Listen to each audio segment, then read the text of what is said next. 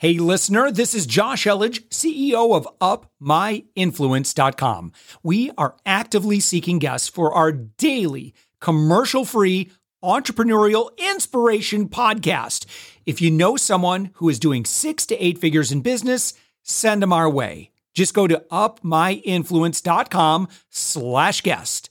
Let's get on with the show. All right. Hey, everyone. Welcome back to The Thoughtful Entrepreneur. I'm your host, Jen Amos. And today I have with me the CEO, also known as the big cheese of the company Loudmouse, Marc Ensign. His company is loudmouse.com. And if you want to check him out on his personal site, you can visit marcensign.com, which is spelled M A R C E N S I G N.com. Marc, welcome to the show.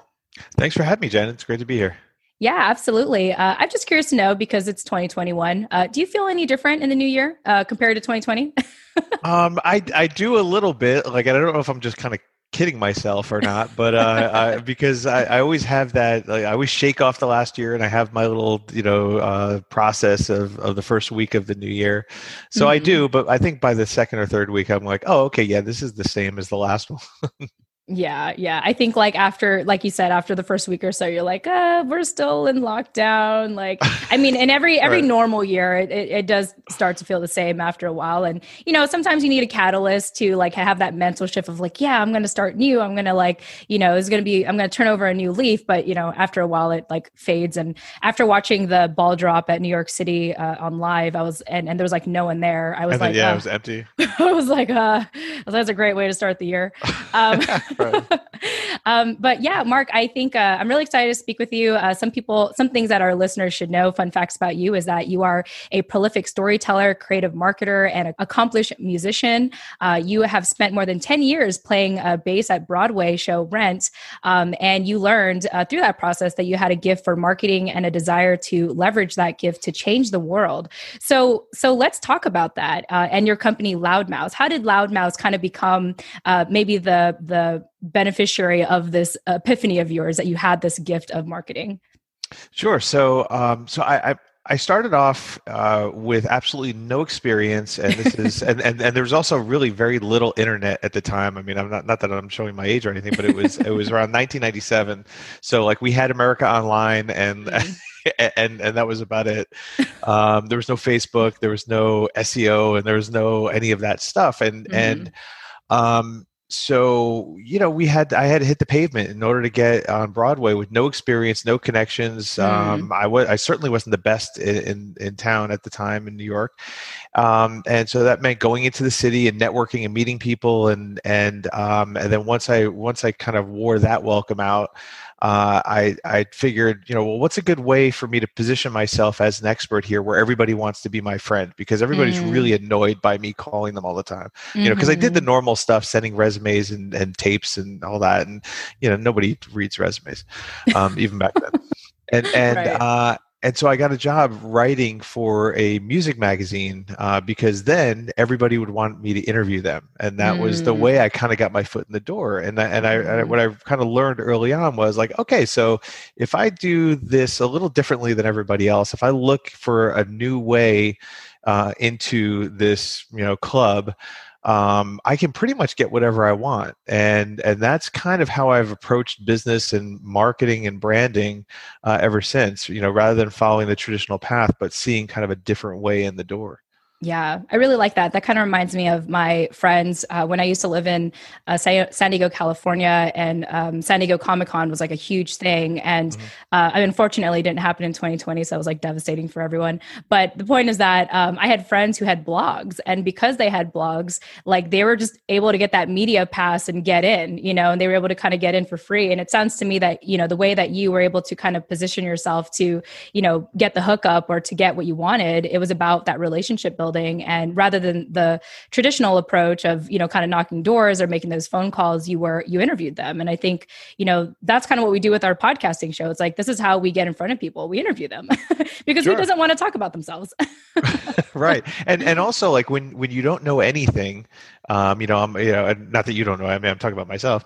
Um, when, when you don't know like how to get a show on broadway um eh, you know and you decide to like write for a magazine every single question that i asked them was like okay so how would a guy like me get a show mm-hmm. like this mm-hmm. and then i'd mm-hmm. let them talk and they were just giving me all the answers that that i would eventually need to then turn it around the following week and say okay let me apply yeah. everything that you just told me yeah, no, I love that. I've definitely had uh, uh, conversations via podcasting and interviewing where like I'll send i I'll send stuff over to my husband like, hey, this is what I learned today. You should like look into this. You know, like right, this is what right. I found out. Um, no, but that's really awesome, and I, I think some of the best uh, content comes from like people who do interview, but ask like ask questions not that not questions that listeners want to hear or readers want to hear, but you want to hear. I think it makes it more genuine. And I think like, you know, you're asking questions that everyone else probably wants to know as well. Sure, of course. I mean, you know, if you think about it, there are only you know 10 15 shows going at a given time mm-hmm. and there's a thousand other bass players that want them and so you know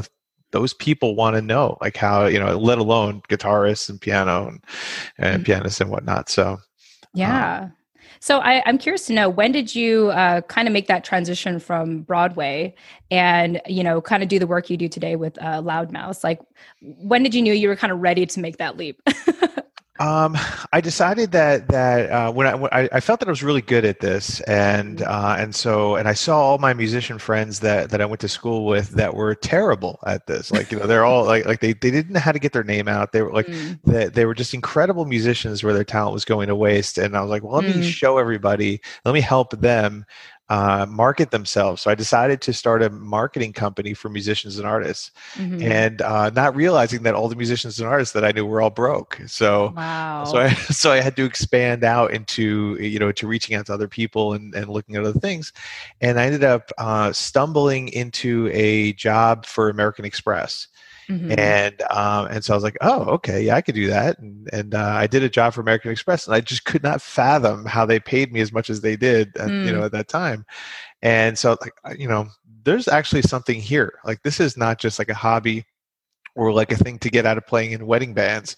Like this is actually something that i can that, that i could and should be doing. Mm-hmm. and uh, and so i started a marketing company that turned into you know started out as web design back in nine uh, 2000 then it turned into uh, seo and it turned into social media. And as mm. the technologies you know kept coming out you know we kind of expanded. And then uh, and then after about 15 years i just found myself um, I just I, I, didn't feel as connected to it. Like it was just Groundhog's Day, the same mm-hmm. thing. You know, help a plumber get more clients, and then help you know. And mm. we did mm. everything from not there's anything wrong with plumbers, um, but we we just ran the gamut of all these different businesses, and it just wasn't fun anymore. And mm. what I wanted to do was I, I really wanted to focus on how do I really make a difference. Like I've always grown up with this idea that I was going to change the world and all this other, mm-hmm. you know, hoo ha and and and uh, and I wasn't doing that. So I exited that mm-hmm. company and, and decided to start Loudmouse with this idea of you know let me help people get their message out into the world. Let me help let me help uh, companies build you know global movements like that seemed really big and hairy and ugly and and fun and uh, and so that's that's where loudmouse came to be a couple years ago mm-hmm. yeah i remember i don't know if this was um I don't know, maybe like three, four years ago, but I feel like everyone had a fill in the blank movement. I don't know if you ever like yeah. noticed that there's like a woman's one, uh, movement or there's like a like a boss lady movement. I'm just thinking about all the women one because obviously I'm right, right. But like there's all right. there's all these like like type of movements that everyone was having, and it was kind of like hashtag fill in the blank movement. And uh, I wonder if uh, a lot of people have moved away from that word because I don't I don't hear it anymore. I don't hear it as trendy. But I think I obviously I get what you're saying. It's it's more about the concept of uh, having a movement um, rather than you know always including the word movement in, in your business name well, or name or anything I think I think like anything else that gets you know uh, most things eventually at some point get ruined by marketers and mm. and that's you know and that was and that was one of those things because people were just starting a business out of their house and calling it a move like you you don't get to be the one that calls it a movement uh, your your community does mm. and and there's a big difference in you know because a, a movement is much different than a business it's um when you uh, create something where you have a community that is carrying the torch instead of you carrying the torch and just screaming your message at everybody mm-hmm. it's just mm-hmm. a much different um, it's a much different approach it's a much different result and it's a much different um, you know strategy behind it you know and and and you can't you can't just say like you know like hey look i created a hashtag so now it's a movement. Like it just doesn't work that way. Yeah no absolutely. Uh, i love how you said that you know a movement versus let's say a, a traditional business is uh, rather than you uh, carrying the torch and preaching your message you have the community uh, doing that for you. That very much reminds me of uh, let's say like apple for example like i'm a big I've, I've like converted to apple products like years ago mm-hmm. and i'm the kind of person that will teach you how to use your iphone but it's like it's not like apple is going to send me a paycheck for that um, right. but i think that's how you know that you you've built a community of people is when they're kind of vouching and selling for you um, am i hearing that correctly yeah i mean it's it's when you have something new coming out and you don't have to convince people to buy it Mm. Um, you know, it's you know you have a, a community of people that are just believers, mm-hmm. and and you know, and within that, um, you know, within that community, you have uh, you have like you know different kinds of people like you have people that will just um, that just pay attention they don't really do anything but they but they pay attention you have mm-hmm. other people that will you know their extent of it is they'll share you have other people that will um, you know help contribute to you know to that message and then there are other people that will support you mm-hmm. and so you know so there's so it's and it's that same thing like people that like pay attention to apple just to see what they're doing and mm-hmm. then you'll have mm-hmm. other people that will just you know jump on the bandwagon and buy it the second it comes out. And then you'll have mm-hmm. other people that will not just buy it, but they will convince everybody that they know that they, you know, they'll look down on all their friends that are on Android, yeah. uh, you know, because uh, because it's not Apple. Mm-hmm. Um, and and you want a healthy mix of all these different people. Not everybody can be the person that's going to you know berate their friends because they don't they're not on Apple. Mm-hmm. You need mm-hmm. some people that are just paying attention. Some people that are spreading the message. Some people that are that are really buying in, and then some people that are uh, you know just the advocates. Mm-hmm. Yeah. Well, uh, Marc, give us let's let's give like a like a case study. Uh, maybe uh, whether it's a recent client or maybe one of your favorite clients as of late or overall. Uh, walk us through that process. Like a client comes in, what are they typically like, and and how do they, you know, be able to kind of make this transition from that business mindset to that movement mindset? Um, most when most businesses or most ideas that come that come across my desk, and, and usually when when it gets to me, it's either it's either a, a really big idea that we don't know what to do with this, we you know, but we want this thing. We we have a feeling that this thing is going to be mm-hmm. big, or um, you know it's uh, it's just a brand new business or idea. Uh, it's not very often you have, like Nike's not going to go like, hey, we want to change everything. We we just want to be we just want to mm-hmm. be a you know start a movement. Like like it, will be with you know an idea within the company or, mm-hmm. or something mm-hmm. along those lines. Um, and and normally what what happens is you know the, the, the start is like hey I just have this really big idea and I don't know what to do with it then we just kind of flesh it out we got to figure mm-hmm. out like who is it that who is going to be you know a member of this community? How big is this community going to be? Um, mm-hmm. what does this community really care about?